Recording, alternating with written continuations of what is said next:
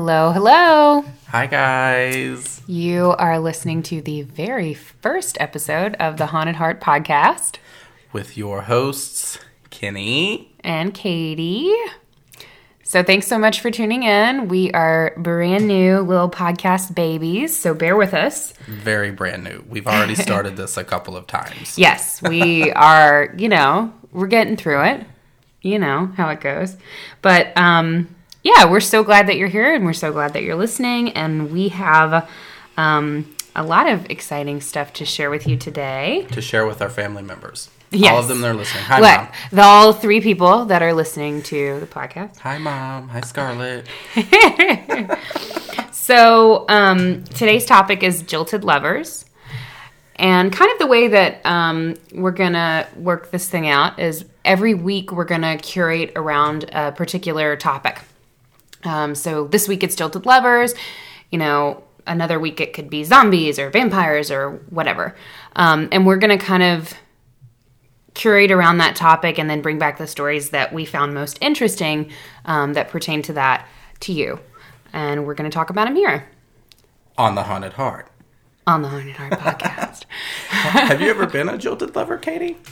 I have not. I, I haven't ever been a jilted lover. I, I have many, many times been on the wrong end of unreciprocated love, but I haven't ever been in the specific situation of a jilted lover because I would- would define that as somebody who is in a relationship with somebody or um, or what have you who either gets cheated on or that person decides that they don't love them anymore. That's kind of and I've never necessarily been in that situation.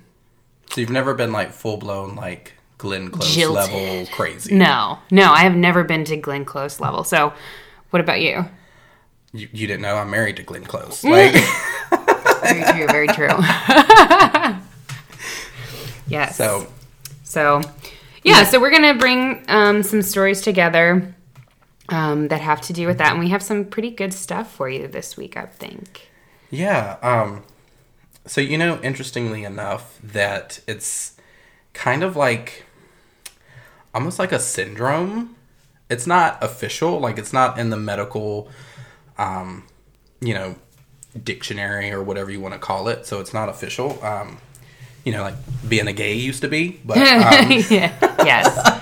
Horrible um, medical diagnosis of being a human being. That's, yeah. Yeah, there was actually um, a psychologist. Uh, her name was Dorothy uh, Tennov.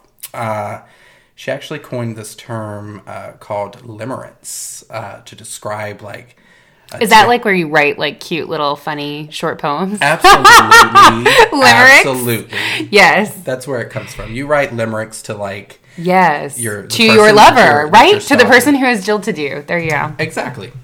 Um, it. but to describe like a temporary state of madness, um, and it sort of describes like these weird conditions where you have like um, an overestimation of the good qualities of your quote unquote beloved, and you really minimize the negative. Yes. Yeah. I could see that because that's kind of how obsession works, you know. And to a degree, anytime um anytime you have a crush on somebody, your brain is going to like really really really pick up on the good things that they or the good things about them, or the things that they do that you like and you're going to minimize the the stuff that maybe is a little bit irritating. It's kind of like the rose-colored glasses syndrome. Yeah. Um so I could I could definitely see that.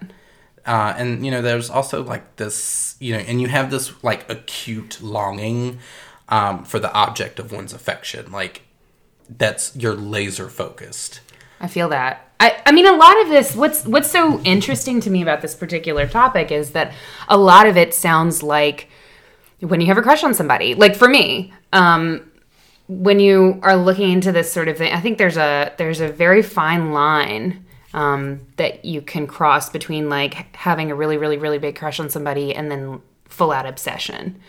Um, there's a fine line yeah, like between being like oh i've got a crush on somebody and like oh i really want a clipping of their hair to smell when i go to bed at night Yeah, well, I mean, okay, so I think it kind of does depend on the person. This it's an interesting and it's like a whole side tangent thing, but um, the idea of uh, romantic love back in the day was very like if you think about the poems that like Shakespeare wrote and people who were contemporaries of him, um, a lot of them the way that they describe love is very obsessive. It's the type of stuff that would make people uncomfortable today. So I think it's kind of a perspective thing.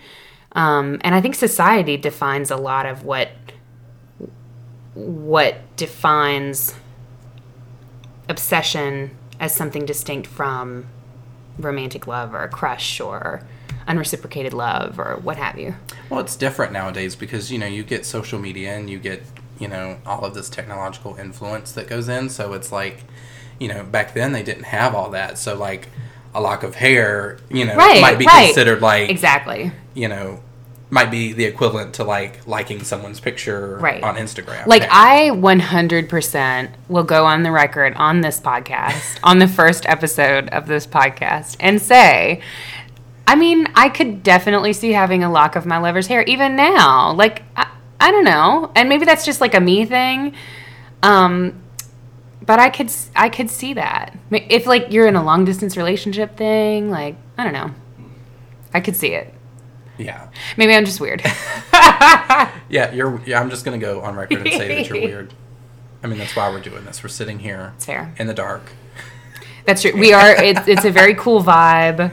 We have our candles lit. We burnt some sage earlier. We have our tea. Sorry about the tea if I'm slurping in your ear and making it like an ASMR thing. That could be cool. It could be like a hybrid sort of thing. Yeah, if you guys ever want some ASMR, just let us know. Yeah, absolutely. ASMR could be our theme one week, and we just sit here and eat for you. just sip tea. I mean, I'm about it. Um, if anybody ever wants to, if you want some really, really good ASMR, or if you don't know what ASMR is and you're interested in it, um, The Chew on YouTube, sh- she is so sweet. I absolutely love her. Um, Would you say is- that you're obsessed with her? I would not. I would not say that I am obsessed. I don't want a lock of her hair specifically. I mean, if she sends me some, that's fine. But um, If I'm not going to go out of my way, right? no, no, seriously. But she's she's really awesome. If you have trouble sleeping, like it can it can really be helpful for that. So, I mean, I watch ASMR sometimes. So. Yeah, no, it's interesting because, you know, I know we're kind of like it's kind of not the subject, but like it's almost like a feeling of ecstasy, which is sort of the same thing that some of these people feel because it's like you get this sort of euphoric like. And I think that's something that's really like chemical. Like if it's Yeah. something in your brain Yeah. that makes you attracted to somebody, then their scent just sort of sends you to this Right. weird, you know, place. Yeah, that's a big Um, one. Definitely. Scent. Scent is a big. Um, there's a huge connection to memory through scent, and I learned that in the fantastic film starring. Oh God, now I can't remember the name of it. Um, it stars Ashley Judd and um, Hugh Jackman. Where's Alex when you need him? I know, right? Um, oh, I'm not going to be able to remember it, but maybe I can post it in like the comments on our site or something, or in the description of the video. But it's so good. And in that movie, she um, she has a terrible breakup. She actually is a jilted lover because her uh, boyfriend cheats on her, and they break up. And she actually goes so far as to go to a doctor to have her like scent, whatever the part of the brain is that picks up scent, removed because oh, wow. yeah, she keeps smelling like his cologne on like random guys, and it keeps upsetting her. So I always think about that. So that is my very scientific source material for the scent is linked heavily to uh, emotion and memory thing. Yeah. And so going forward with that, so like all of these are just sort of aspects of like this sort of obsessive, like what you would essentially call love sickness. Yeah, Um, you know, it's you're obsessed. except that makes it sound so much cuter. Love sickness, yeah, I'm sure. although it can be really ugly. um, you know, you're uh, obsessively thinking about this other person. Mm. You know, you're and you feel like deep agony when you know this relationship comes to an end, or they've done something that like like you feel that shit to your core. Right. You know, and it just Or when they just like don't know your name because you've actually that's never spoken to them. That's like you have these people that you know create this whole world inside their Right. head and they Yeah. are connected so um, you know they're connected to these people and so any little thing Right. like i'm sorry what was your name like Right. that's what jilts them it's not something like normal like you know okay this person cheated on me it's you know oh they're talking to somebody else Yeah. Yeah. so that's just that's what sort of takes it to that extra that like that's what makes you crazy.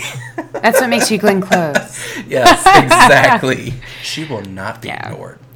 So, yeah. So I think um, in researching this week, I I think I kind of came across a situation that is a little bit different from that. It's this this particular situation um, is not necessarily.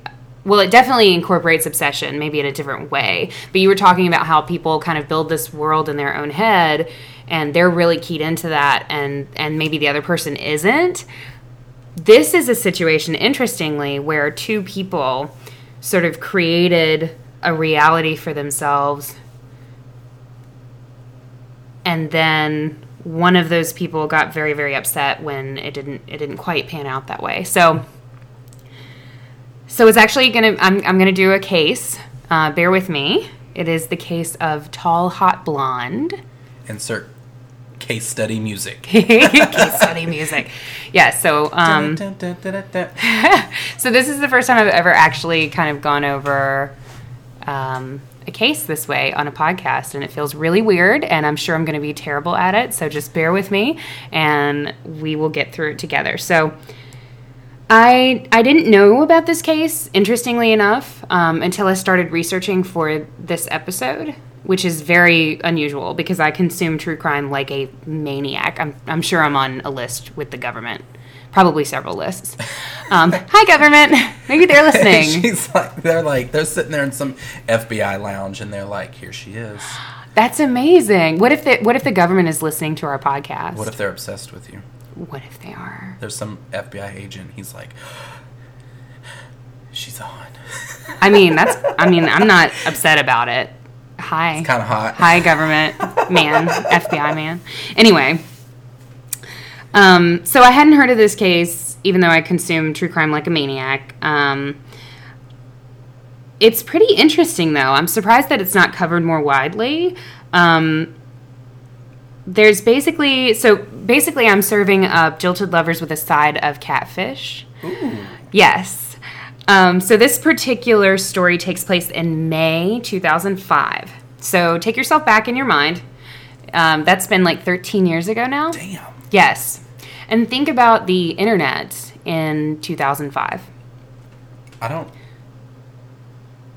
That was obviously that was MySpace era. So- Right. yes. Yeah, exactly. And it was kind of like a I think it was I mean it's like it's not like 1995 when it was brand new, but I would say 2005 is kind of like the adolescence of the internet. You know, it had gotten a lot of functionality.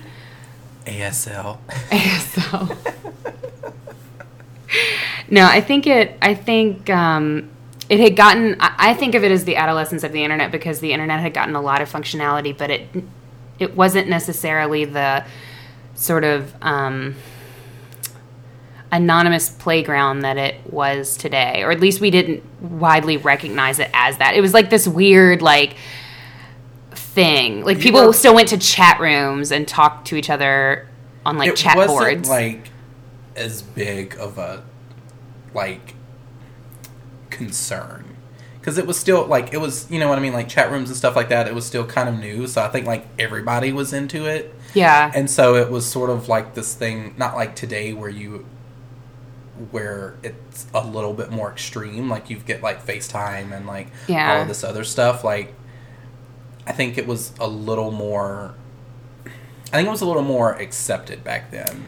I don't, see. I see it as the opposite. I think it was more taboo. I think I think it was kind of like whereas now we're we're very like if you think about Instagram and followers and the whole concept of social media circles where you may not know everybody who's on your followers list. Um, you may not actually know all of those people, and you don't really like nowadays. I don't really think we think about who might be looking at what we're posting online or what we're what we're sharing. Whereas back in the day, the day being 2005, May 2005, I think I think the the whole chat room craze was a little bit. Um, at least for me, it was taboo. I know that I around that time, probably I guess it was maybe 2000. I was I was young, um, as opposed to the elderly creature that I am now. I guess.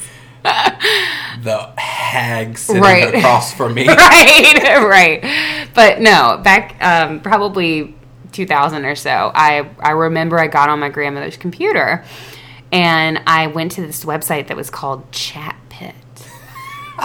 yes, and it was very like, it was very fancy. It was all black, and the lettering was like pink and green and blue. And you could just chat anonymously with people. Yes, very, very chic. The height of web design. Um, yeah, so I would just like talk with people, and I pretended to be older than I was because I think I was like maybe like I don't know, thirteen. But that's what I'm saying. Like back then, like it was so okay for like.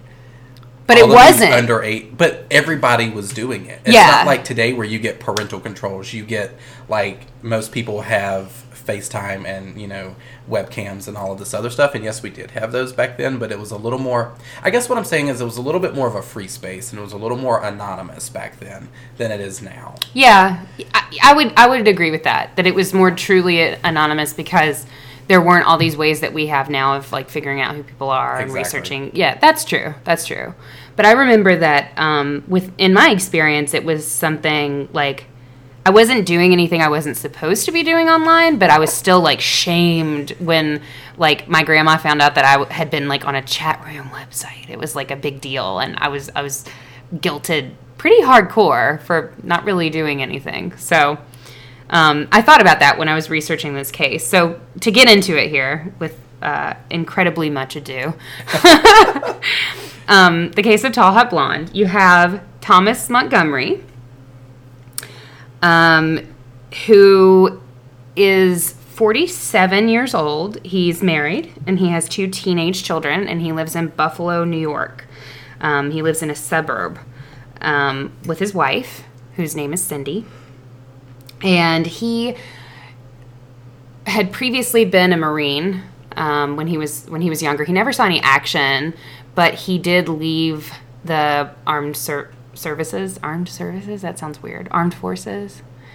Anyway, um, he left the, Marines. military. The military. You know, military things.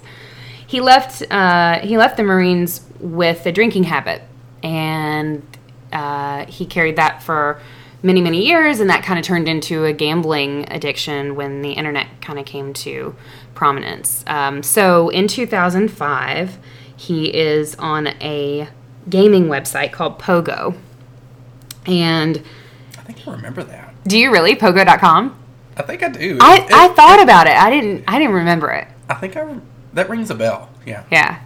So they they apparently they had all kinds of different games, and I'm not sure if Pogo was a website that hosted games for both adults and children, or if it was just a a gaming site that was geared more at kids, or what the deal was. But basically, he spent many many hours online gaming. And uh, he's on Pogo and gets a message from a user whose name is Tall Hot Blonde. and I want to spell it for you. It is T A L H O T B L O N D. So Perfect. yes, yeah, but you don't know. Maybe maybe the T A L L was taken. Sounds like Maybe- a Starbucks order. I'll It tall, does. hot blonde. Oh my gosh, it so does. I didn't even think about that. No, it totally does. So he gets a he gets a message from this uh, Starbucks drink order, and he he returned it, and soon they kind of started this like online relationship, and they were sending nudes and yeah, um, and I guess they had a they had a lot in common, and they were they sent pictures and they talked at um, all hours of the night. He would stay up all night on the computer talking to her, and they would also send gifts. Um, she sent him uh, lingerie, and he she even sent him a set of custom made dog tags that read Tom and Jesse forever. So Jesse is Tall Hot Blonde's real name. Okay. Yes.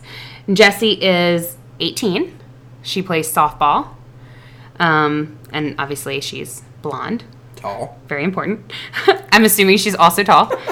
Um, and the problem here is that Thomas doesn't necessarily introduce himself as Thomas, 47 year old, married with kids. Ugh. Thomas, whose username was Marine Sniper, Ooh. introduces himself as a 19 year old Marine who is currently serving overseas in Afghanistan. So, obviously, you know, you're thinking how, if they're sending pictures back and forth, like, how is this 47 year old posing to be this 19 year old guy? He sent her his picture from when he was in the Marines 30 years prior Uh huh. and told her that that was him now.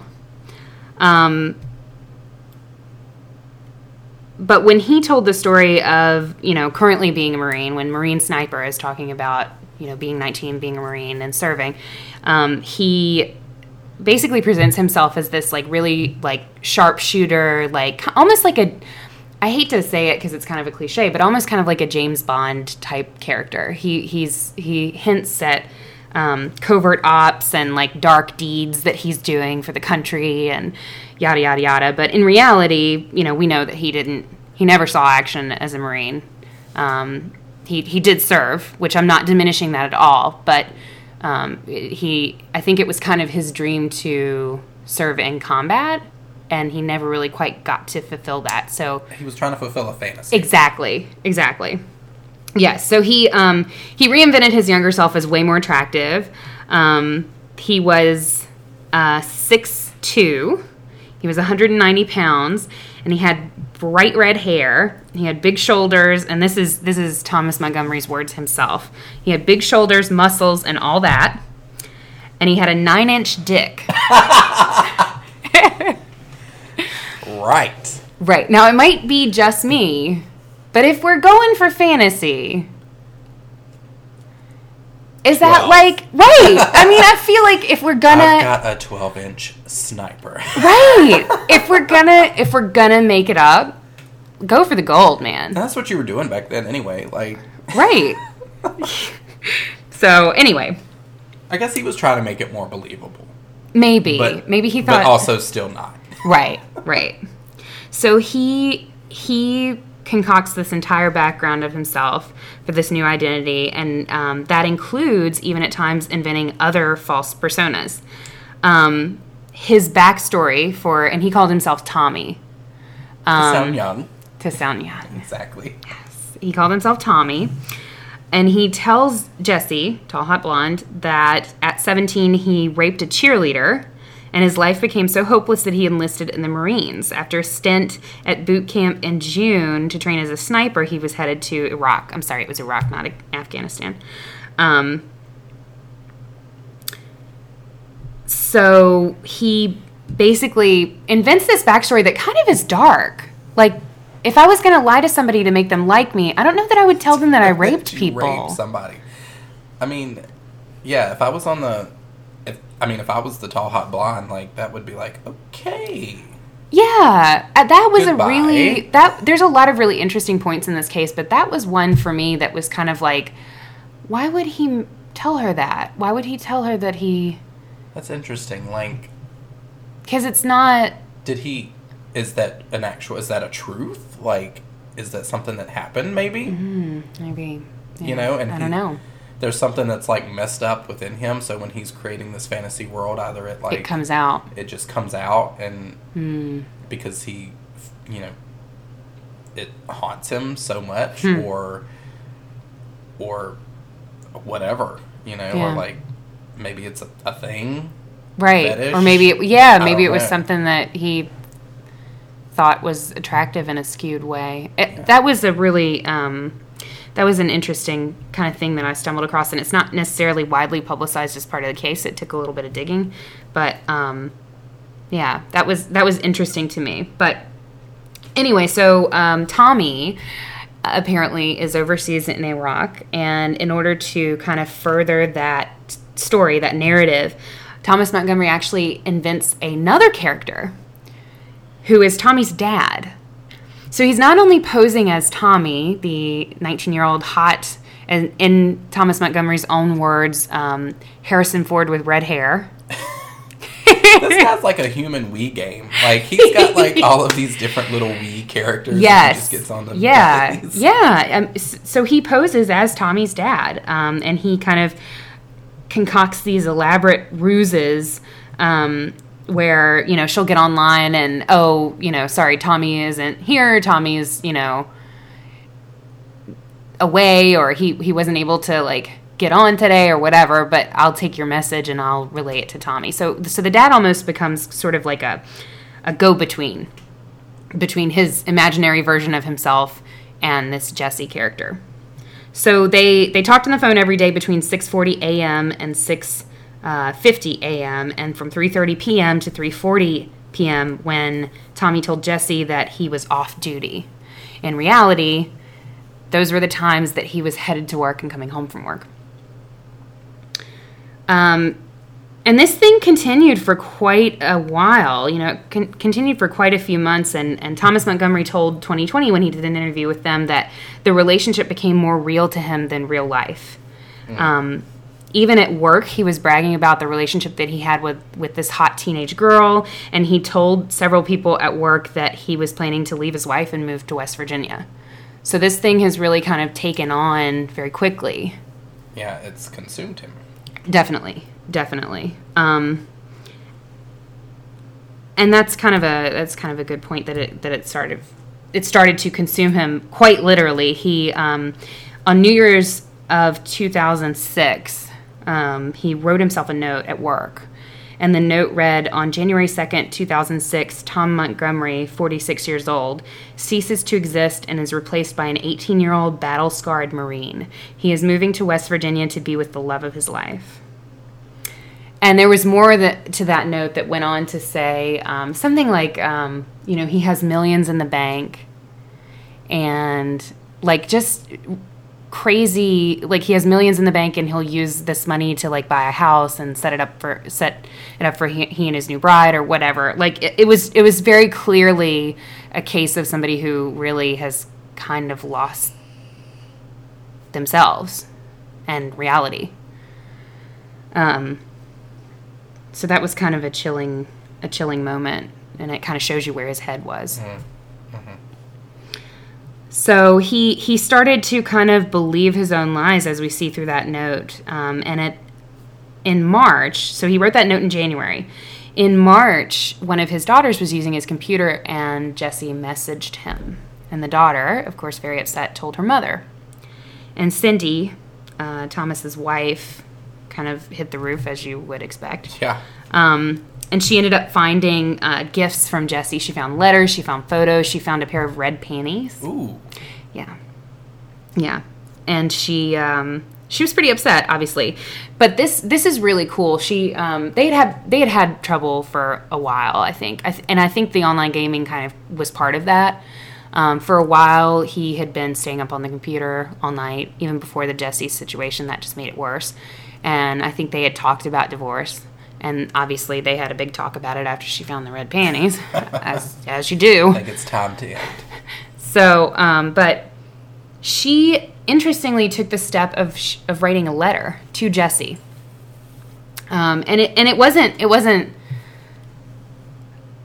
aggressive. You know, she she wrote a letter saying uh, she sent a picture actually of her family, um, explaining that the man in the center is Tom, her husband since 1989, and she told Jesse that he's 46 years old and it was it was actually kind of a, a nice letter because she said that Jesse should be more careful with her online safety.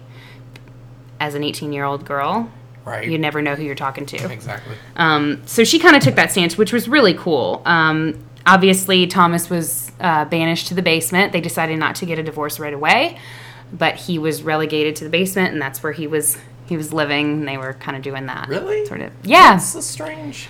We're actually not going to get a divorce now. Yeah. You're going to live in the basement. Is she actually the crazy one in this story? No, she. I think Cindy's cool. I, I, I think Cindy's really cool. I think it's cool that she took the, took it upon herself to write a letter to, um, to Jesse warning her. You know. So anyway, Jesse was really, really, really hurt, um, and she kind of freaked out. She messaged Brian, who is uh, a guy that she knew to be a coworker of Thomas in his real life job. So the factory where Thomas worked, which was the Dynabrade factory outside Buffalo, New York, um, Brian Barrett, who was 22 years old, whose screen name was get ready for it, Beefcake. Is there a number after that? There is not. He's the only beefcake. Okay. He's the OG beefcake. The OG beefcake. Yes. Hashtag OG beefcake. Yeah, so Brian Barrett worked at the same Dynabrade factory where Thomas had worked for 12 years. Um, and he was attending Buffalo State College and was an aspiring industrial arts teacher. And he coached Little League um, in the summers, and he was he seemed to be just an all around really great kid. Um, his coach called him an easygoing, quiet kid. Anything you asked him to do, he never complained about it. He never complained about running, never complained about drills. Um, and even the athletic director at his school said that nobody could say anything bad about him. So Jesse reaches out to Brian, who she also knew through these online gaming chat chat rooms, to be a real life associate of Thomas, to or who she knew as Tommy, to kind of confirm her what Cindy had told her in the letter. Um, and Brian did confirm it for her, and then after a while, the two of them kind of began an online relationship of their own. Ooh. Yes, they were. They also sent pictures and they chatted a lot and they spent a lot of time in these online gaming uh, chat rooms where Thomas Montgomery, Marine Sniper, also was present.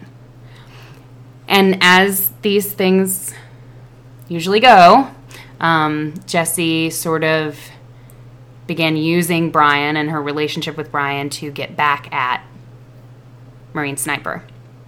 Um, so they would um, message him and call him out on message boards and stuff for being 47. They would call him like a child molester or whatever um, to get a rise out of him.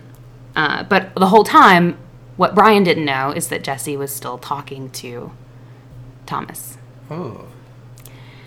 So it seemed like they kind of couldn't, uh, she kind of couldn't break it off with him. And there are some like really ridiculous chat uh, transcripts that I read through that are basically, you know, them talking about Tommy and mourning him as though he's like this real person that has died. Um, which is very, it's an interesting sort of Yeah, that's a little weird. it is. It is, and they they both you know she she'll say things like you know I wish I wish Tommy was still here. I wish he could be my Tommy, and you know Montgomery will respond and be like, but he's dead. That sounds like some sort of weird reverse thing happening with her. You know what I mean? Like she's also like she was so invested in that too, maybe that like for it to all of a sudden not be real. Yeah, You know, it's like shit. Like right. you know, Yeah, no, I get what you're saying. Um, and it definitely seems to be that sort of situation where they just can't let separate go themselves. of the worlds that they created. Right. So eventually, they end up back together. And uh, for a brief time, Jesse and Montgomery were back together. Montgomery, this time, as you know, being him, his true self, a 47 year old married man with two children. Um, and this was really where he kind of had it all. You know, he had the hot young teenage girl, and he was being honest about his about who he was. So I think, I think at this point in time, he probably felt more accepted than he ever had because she knew who he was and she was still into it. Unfortunately, that didn't last long. Um, Damn it! I thought it was gonna be Right off into the sunset? Right off into the sunset. You know, tall, hot blonde, and what was his name? Marine Uh, sniper. Marine sniper. Marine sniper. Hot, hot young redheaded Harrison Ford. Yeah. Unfortunately, that's not what happens. Jesse decides um, to break up with Montgomery again and takes up with Brian once more. Brian Barrett. And uh, at this point, I think this is really where we see Montgomery, his downward spiral, really kicking into high speed. I think I think he's been on a downward spiral for a while. Definitely not in a good place, but I think um, this is where we see him his break with reality really starting to have some some really um, really really dark consequences. So Brian posted that he was visiting, um, he was on a work trip to North Carolina and he was planning to visit Jesse uh, on a message board. He posted it uh, in public on the message board, and Montgomery saw it. Apparently, that was the last straw for him. He had never met Jesse in person. I don't know if it's like a jealousy thing that now Brian was actually going to meet her. Yeah, like how dare he meet her before me? Right, right. Yeah, I don't know if he was worried that they would consummate the relationship or what the what the deal was, but um, on September fifteenth of two thousand six, at about ten p.m., Montgomery hit his breaking point, and Brian Barrett. Um, who had just finished a shift at the Dynabrade factory, uh, was sitting in his car in the parking lot. And he was shot three times in the neck and the left arm. Ironically, uh, when the police arrived, the police chief uh, described it as a sniper shooting. Ooh. Yeah, I thought that was particularly poignant. Um, Brian had been sitting in his truck after work, and there was actually a witness who saw somebody in the area. Um, but unfortunately, they didn't find Brian's body until two days later. So he was he was shot on September fifteenth, um, and somebody later had heard shots in the area and saw someone running, but the police didn't didn't find him until I guess the seventeenth. Um, and after that, when they started talking to people, it didn't take them long to put th- two and two together. Um, they once they kind of started pulling computer records um, and found out about Jesse, they were really really worried about her safety. Um, obviously, with Montgomery kind of unhinged, they were concerned that if if he had hurt Brian, um, that he potentially could hurt Jesse. So the police kind of go out to, they're able to figure out where Jesse is, who she is, where she lives. Um, so they go out to warn her and check on her for her safety. Um, and when they arrived at her address, a middle aged woman named Mary Shieler opened the door.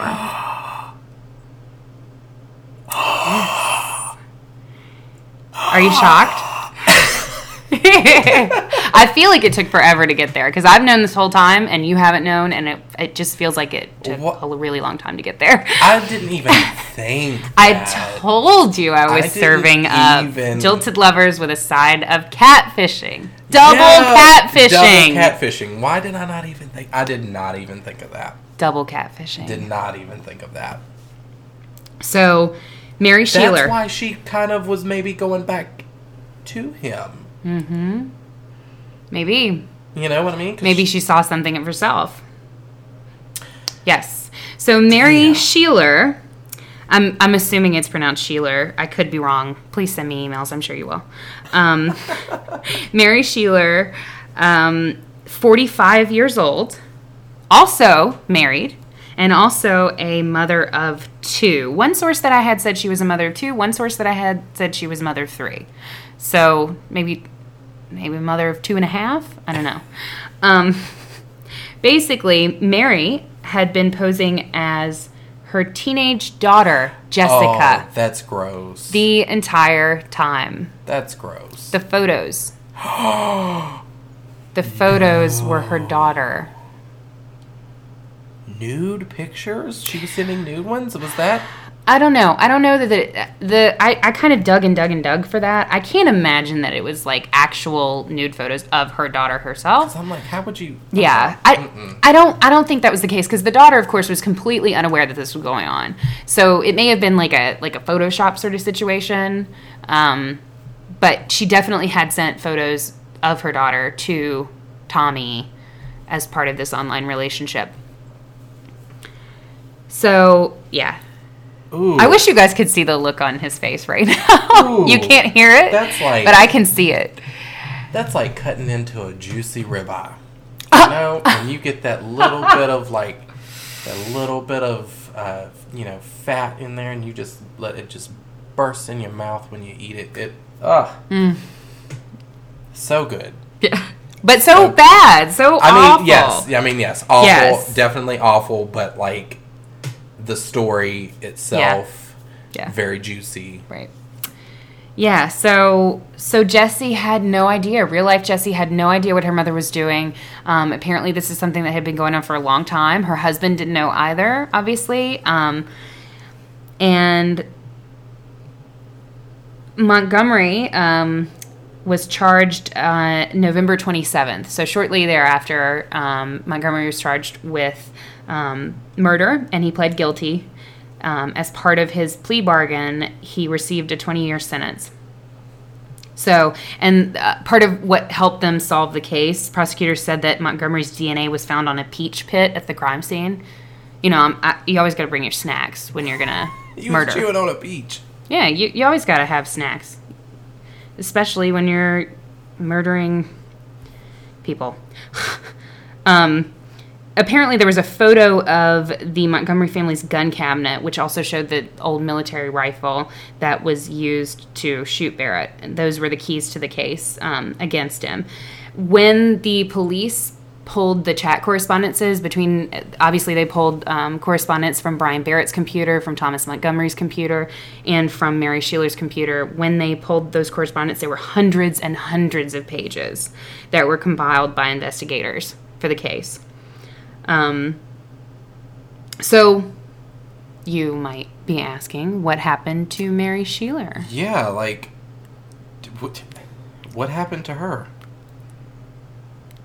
nothing Well, Prosecutors searched for a way to charge her um, Well- long and hard. They wanted to charge her for something, for anything in the case, but they concluded that she may, quote, may have tramped all over the moral and ethical line, but she never crossed the legal one. Um, well, I mean, it makes sense. I mean, what? I mean, she was chatting with someone. I mean, yeah, she lied, and there was some ethical things going on, but like, yeah, she didn't tell him to go exactly. kill this man. Yeah, no, not at all. Um, so she was never officially charged with anything. Um, But she's bound to have felt some sort of guilt towards this. like- She's only ever talked about it once. Um, she talked about it once to the BBC in an interview, um, and she said, "quote It was stupid. It should never have happened. I just never thought it would go anywhere. That it would end, fall off, and that would be the end of it." End quote. she got addicted. I think she was just as as addicted as Montgomery. I, I obviously think that Montgomery had a whole lot more going on um, mentally, maybe. Oh, yeah. with him. No, it's yeah, it's definitely that was both parties definitely addicted, and that's just insane. Yeah. So Mary's husband divorced her, obviously, and her her daughters cut ties with her. Um, the real life Jesse cut ties with her, and I, I believe her other daughter as well. Um, so yeah, that's what happened with her. And um, Thomas, I believe he was sentenced in November. Um, I think it was November two thousand seven. So twenty years would be in November twenty twenty seven. I couldn't find any updates on like his release dates or anything like that. Um, he did do quite a few interviews as parts of documentaries and like specials that have been done on this case, and he seems really repentant now. Um, I'm not making any excuses for him at all, but it, it does seem that there's a through line in his life of this addictive personality. You know, first it's addicted to the idea of combat as a Marine, and then it's an addiction to alcohol, and then it's an addiction to online gambling and gaming. And then it's this addiction to this vision of this 18 year old. It really just all stems from a place of really just this deep like self-loathing. Yeah. You know what I mean? Like Yeah. you just you hate your life, you hate, you know, you just you just feel that so deeply within your core that like you feel as if your only option is to act out by doing these, you know, by creating this By this escaping, world, basically. And you know, and I don't know, um, you know, quote unquote tall hot blondes, you know, what she was trying to like Escape. escape from. You know, there might be some issues there, you know, obviously. Right. Um, but yeah, I mean, that's just you know, it's really tragic all the way around. But It is. um, It's terrible. The the thing about this case that is so awful and the thing that you're left with when you look at it, when you when you go through all the crazy twists and turns, Brian Barrett, yeah, you know, the one person who ends up paying the ultimate price in this case is the only guy who's telling the truth. Right. You know, he he really was 22 years old. He really was a student. And and that's what really that's what you're left with is you know, you have these two people who are pretending to be these other other people um, and who are building this elaborate fantasy and the only person who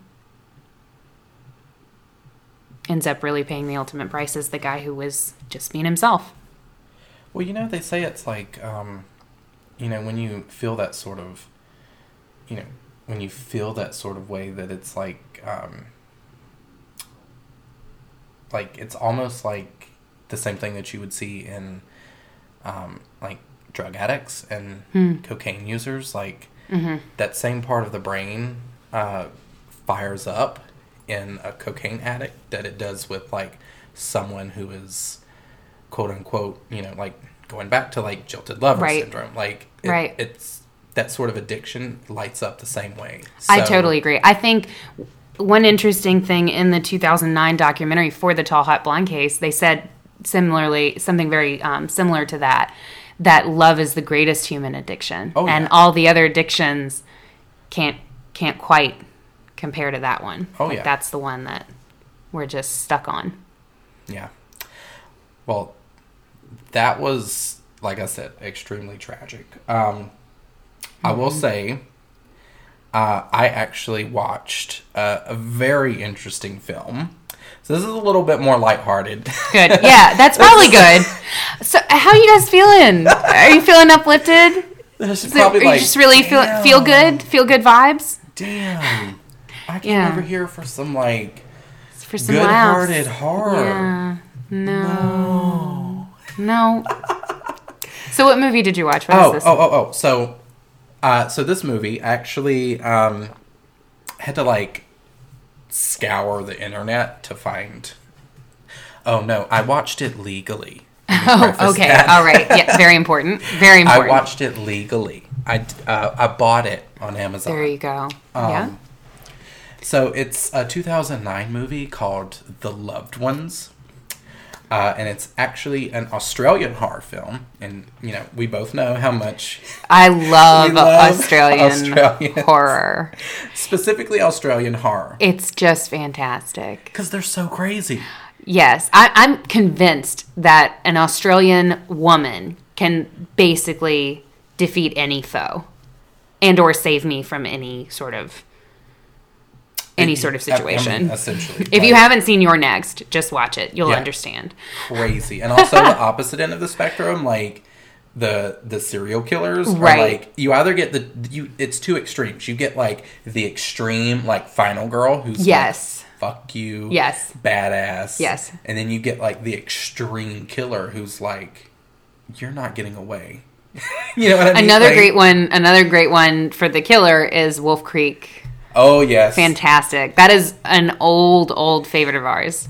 I know you can't I know you guys can't see it, but that look he gives you that you can probably probably oh, works Oh, God, really so well good. with the candles Yes, right now. yes. We'll have to post a picture on Instagram so We'll that you guys can see Kenny's impersonation of that guy.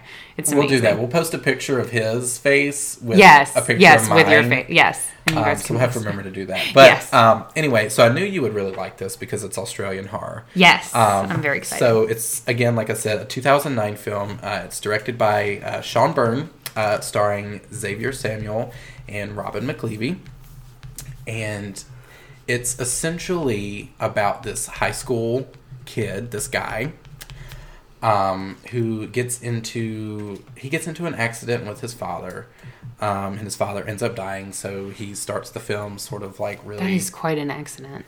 Oh, Yeah. you mean a car accident? yeah, like a car accident. Okay, all right. Yeah, I, I'm thinking like just like an accident, accident. Like Like, he gets I into a spilled car. this on the carpet. No, he gets into a car accident. Okay, My bad. okay. Anyway, uh, he gets into a car accident with his dad, and so he starts the film really sort of like uh, suicidal, Hmm. I guess, because he Mm-hmm. feels he was driving the car, and he was learning how to he was learning how to drive at that point, Mm-hmm. so he sort of you know felt like it was his fault. You know what this sounds like? This sounds like Disturbia, and I hate to make a Shia LaBeouf reference on our very first episode, but that that's It's kind of like the beginning of. Disturbia. It's over. We're done. No, Putting the stop button. no. I will be his last fan standing, Um, so even anyway, even if it kills me, and it might. well, if it kills you, we'll I'll report about it here on the Perfect. the podcast. Yes, you have to let the the three listeners know. So, um, anyway, so he's in high school, and this girl comes up to him, and it's prom, and she asks him to go to prom with her, and he's like, you know, all angsty. He's got his hair in his face, you know, very like 2005 emo, like going back. I love it. I love it. I was Um, very into he- it at one point. he's just like, no, I'm going with someone else. And he, she gives him this, like, oh, look that is absolutely insane. So, anyway, she, he ends up going, he's trying to actually, um, he has a girlfriend, but he, that he's going to the prom with, but before he meets her, he goes to try to, uh, commit suicide or he, he he thinks about it. He doesn't go through with it but he thinks about it. But in this process he um is abducted by this man who actually turns out to be the father of the girl. Oh, So- who was mad because the girl liked him, or mad because he didn't go to prom with her? he well so there's this weird I'll, I'll get into that. Okay, okay. so he kidnaps this guy or this this boy um and so the guy the, the boy he wakes up uh and he's they've set up their own prom.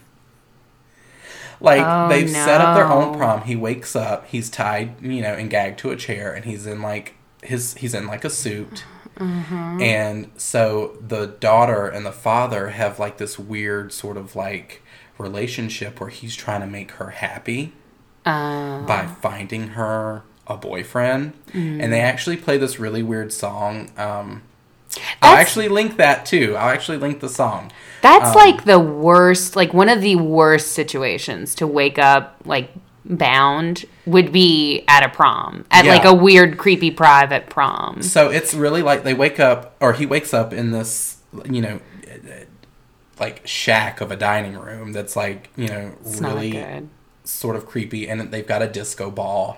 They've Oh, got no. streamers. No, the more festive it is, the more it's gonna hurt. Like Uh-huh. it's just gonna be so bad. I'm talking disco ball streamers. They've got uh, little party hats or whatever. Okay. Well, you know, you can't have a party without a party hat. Right. So if there's a party hat Well, there, no, the party hat. It's like a little. They had like little paper crowns to crown her the queen of the prom, oh, okay, uh, and he's to be the king of the prom. there you go. Um, but there's like a whole bunch of. I'm not gonna talk about everything, but there's you know. He's trying to figure out like, okay, how the hell am I gonna get away, get out from this? Because he he as he's watching this, like the relationship between the daughter and the father is a lot. It's a lot weirder than that, um, because she's essentially trying to look for her perfect mate and he's not obviously not the first guy that they've abducted Oh, Um, so this so what happened, happened- to the to the Im- imperfect mates? so what they would do is um, they she took a fork and carved a heart into his chest with their initials on it and then stood back and threw salt Girl, that's not good though. Why you gonna mess up a perfectly good chest like that? Honey How you tell gotta? what, mm-mm, how you gonna snuggle with that? How you gonna snuggle the- with that open wound? One of the fu- one, one of the parts that I really thought was actually kind of funny was um, he's sitting there and he's trying to figure out a way to you know to escape, and he you know goes to the same thing that everybody goes to, which is I've got to go to the bathroom. which I'm tell you what, if I'm abdu- abducting somebody, I'm sorry, motherfucker, you can sit there and piss your pants. Like yeah. I'm not gonna let We're you go to not- the yeah, bathroom. you wouldn't be. You wouldn't imagine that people would be as concerned with that, like abductors would be. so The same way I escaped kindergarten, homeroom is going to be how I'm going to escape this crazy prom abductress. Exactly. She grabs so she like grabs this glass of milk because they're eating like milk and chicken for their for their prom meals. Mm. Oh, God. Downs it, gets down. That's the scariest part of the story. milk and chicken. You So know that chicken gets- was dry too. She, you know it was. you know it was dry. So she gets down there and like unzips his pants for him to pee in the glass, and then obviously it was a lie. So he's like, and she just looks up at him and she's like, "Go," and he can't go. I mean, maybe it wasn't a lie. I mean, it definitely was a lie, but like, I feel like I don't think I could pee on command into a glass that someone else is holding. Well, Some people are shy. some people are, but this bitch looked up at him and said, "Are you telling Porky Pies?" And I confirmed this with an actual Australian. That is Australian slang for lies. But the way she looked up and she had that glass and said, Are you telling Porky Pies? Oh my gosh! I wish awful. either of us could do an Australian accent right now, but I we really just can't. we just cannot. Um, We just cannot. so it's a very interesting film. Like, you know, at the end of it, she decides that he is not her prom king, uh, but that her father is. Okay. So they have a very weird moment. Okay. Um, I mean, it feels like we were moving in that direction. Yeah. Like that, we were heading there. But like they go and they she has this book and like she's been doing this and he's been trying to find her like for years, like ever since she was a little girl. So like he was abducting like little boys when she was a little girl. And it's just it was really insane. It was a good movie. I would rate it like maybe maybe a three and a half out of five. Like there were some weird points in it that didn't make a lot of sense, but overall it was a good film. You know, them Australians make pretty good films. So what happened to him? Well, so he he eventually escapes because there's this other weird thing that they do where they like once they realize that he's you know that they're not this isn't the one Right. uh, they drill a hole into the victim's skull and put uh, like cleaner in it Like Windex? and hot water. I don't know what it was. Are we allowed to say Windex? Is Windex trademarked? I don't know. Right. Well, But it like stews their brains and then they throw them in the pit in this like weird pit at the bottom of the house and so like oh, so it's like a Dahmer thing. yeah so like that was that's kind of like Dahmer's love zombies. Yeah, so there's like these weird like creatures that live under the house, which are all like former Oh no. like men that all have like you know holes in their head, Right. Uh, Because their brains are like fucked. Right. Yeah, Yeah. yeah. yeah. That tends to happen when you Um, but when he you pour some so good old cleaner into your brain. She he actually ends up down there, and she's like, "I'm all right." So uh, he escapes, ends up killing her father, which then like really, really fucks with her, and you know she like pushes him down into this like inescapable hole and it's like okay well now i'm gonna go kill uh, that bitch that you were gonna go to prom with and i'm gonna kill your mother that's what i'm gonna do anyway he eventually escapes uh, tracks her down uh, and uh, runs her over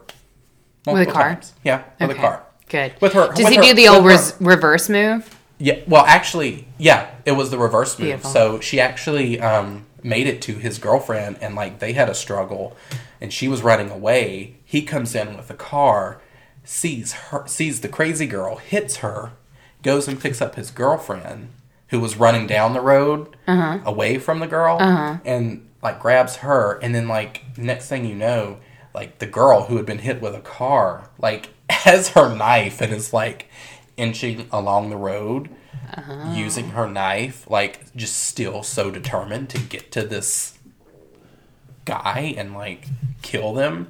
And then, you know, he backs up and just like runs her over. So her body like That's the one. she's lift she's lifted up like this and the car comes back and like Oh. and like hits her. I wish you guys could see these hand movements. They were very scientific. But it was Again, this is a podcast. and you know what's in, and then even interestingly enough, there was uh, this really crazy guy um, who loved this film, and this is an actual uh, this is an actual thing. He loved this film, um, and he copycatted that he copycatted that film and killed his What? best friend in the same manner. Like his was found. Um, yeah, he particularly liked this film so much that the victim, who was a friend of his, um, was brutally beaten, sustained 49 knife wounds, and had cleaning fluid found in his eyes.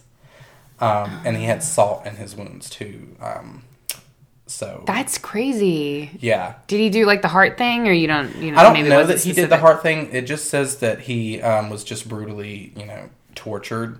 Um, but I know that he had, you know, lesions and stuff on his body, and that there was hey, like he had put like rubbed salt in Mm. his wounds and had cleaning fluid injected into his eyes, not his skull, but I feel like the eyes are worse. um, yeah, Injection into the eyes is worse. Ow. yeah. But he um, he got life imprisonment. Yeah, for that. I mean, So- you know, that's a good way to get it. Just kind of. just god awful. That's crazy. So that movie's called The Loved Ones. The loved ones, yes, definitely check it out. It's a re- it's a pretty good film. So Interesting. yeah, man. Interesting. Interesting. Oh me. Yes, lots of jilted lover action going on. So, so to kind of, um, I guess, close us out. We haven't talked about any witchy stuff yet. Um, And if you haven't noticed or realized, Katie is your resident witch. sort of, sort of, Sort of. kind of. I mean, enough. Enough. yeah. So, um, I figured it might be fun to look at different spells um, that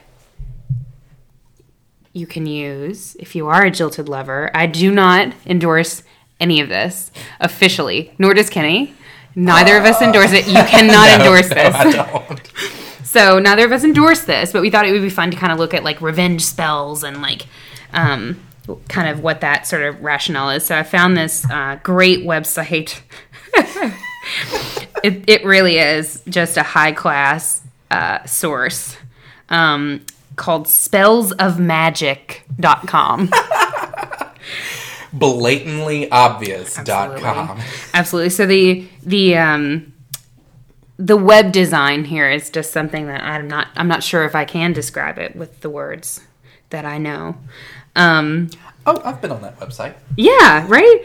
It's great. So, um the first one we'll take a look at is uh, a spell to punish a lover for leaving you, right?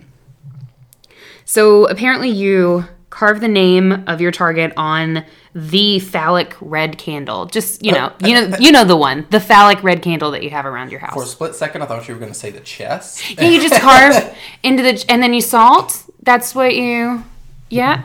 No. So you're gonna carve your lover's name into the phallic red candle. Hopefully it's like a short name. Like like Tom or Bill. Because otherwise you're gonna be carving a while. What was tall, hot, blonde? Tall, tall, hot, blonde. Maybe that's the reason the other letter's missing. Make it quicker. yeah, maybe. Who knows? Um, cast your magic circle. It should contain an inverted pentagram with the spirit point facing south. Light the incense.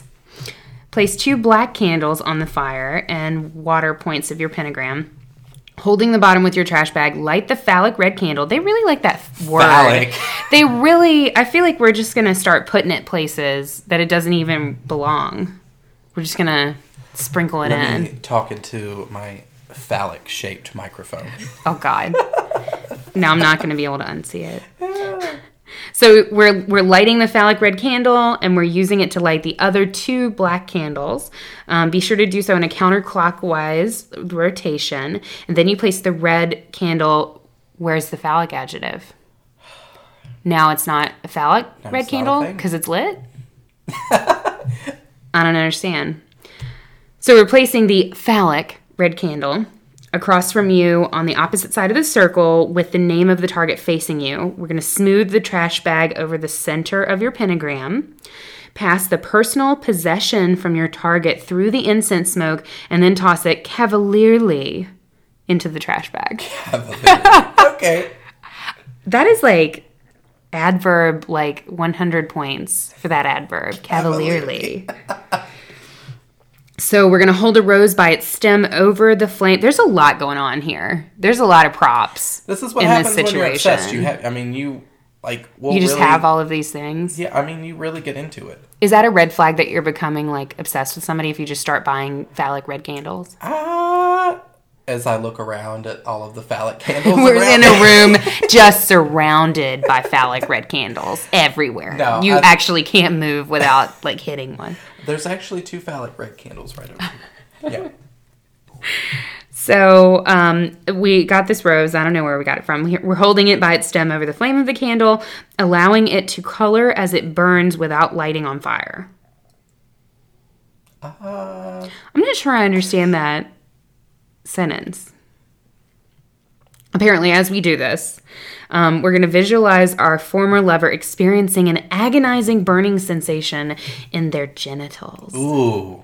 Is this a passionate burning or is it like, ouch? I don't. It, it says agonizing, Oh. so I'm feeling like it's probably not good. Whatever You know, it is. some people. maybe some people are probably into that that. line, Pain into pleasure. So after we do that with the agonizing genital burn, um, we're going to cut the rose into three pieces, leaving the petals attached to one piece, and toss them one by one into the trash bag with the personal possession. I don't know if we do that cavalierly. It doesn't say.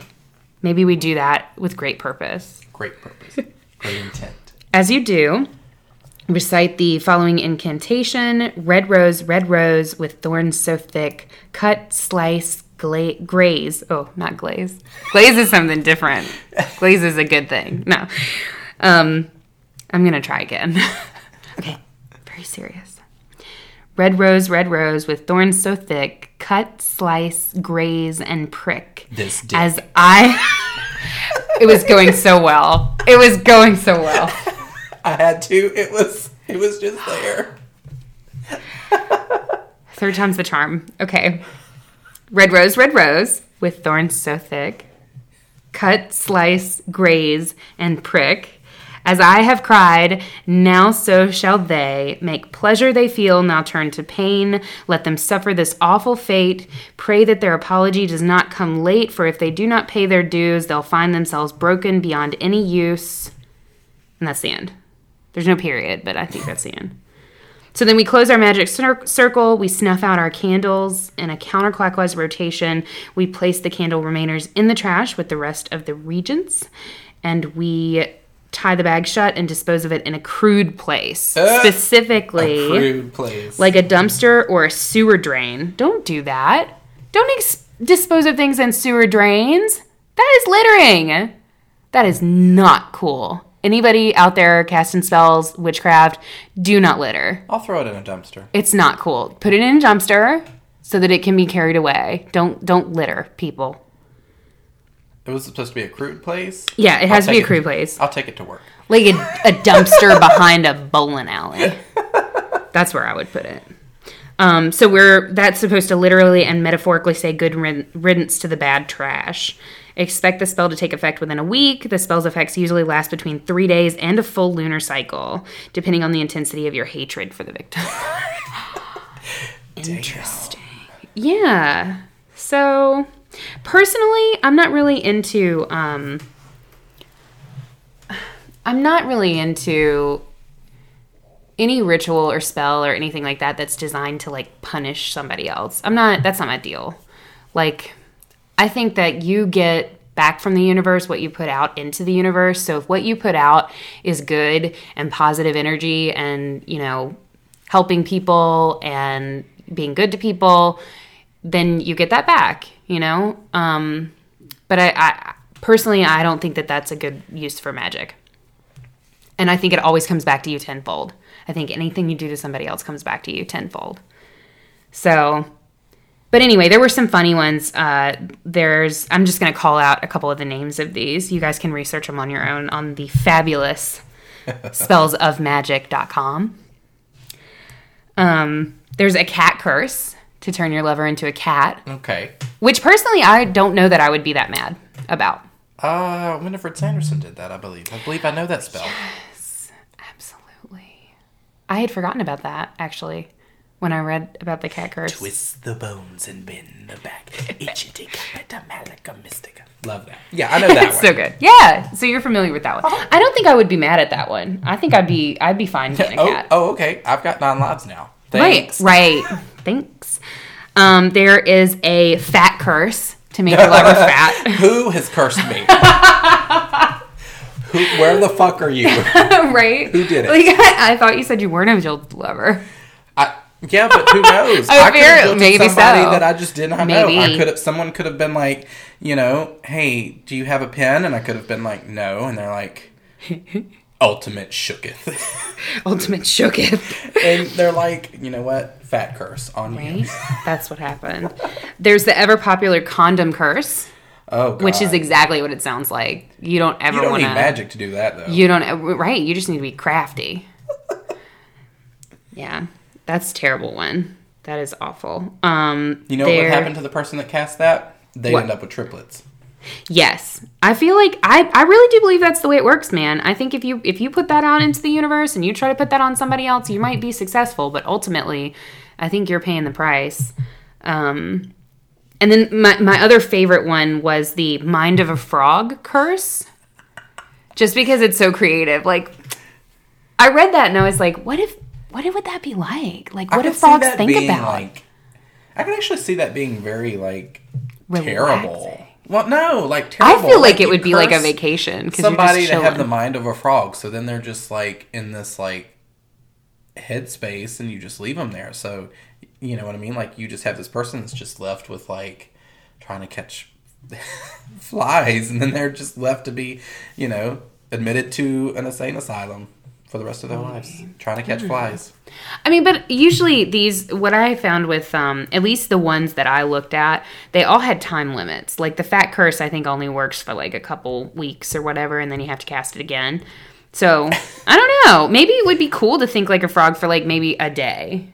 I mean, definitely less stressful. Yeah, that's true. I guess. Hmm. I don't know.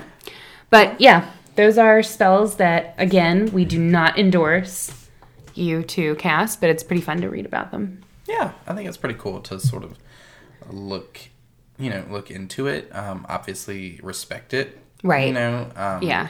But not condoning any of you doing any crazy shit to other people. Don't be Glenn Close. Do Only not. Glenn Close can be Glenn Close. Exactly. Not you. Not you. So that's Jilted Lovers. yes, it's been really exciting trying to get all of this information, uh, you know, together for you. We really hope that you've enjoyed it. We, you know, uh, decided on this theme for, uh, you know, Valentine's, Day. That's right. We So- hadn't mentioned Happy Valentine's Happy Day. Happy Valentine's Day We love you. all. Probably like one and a half of you now.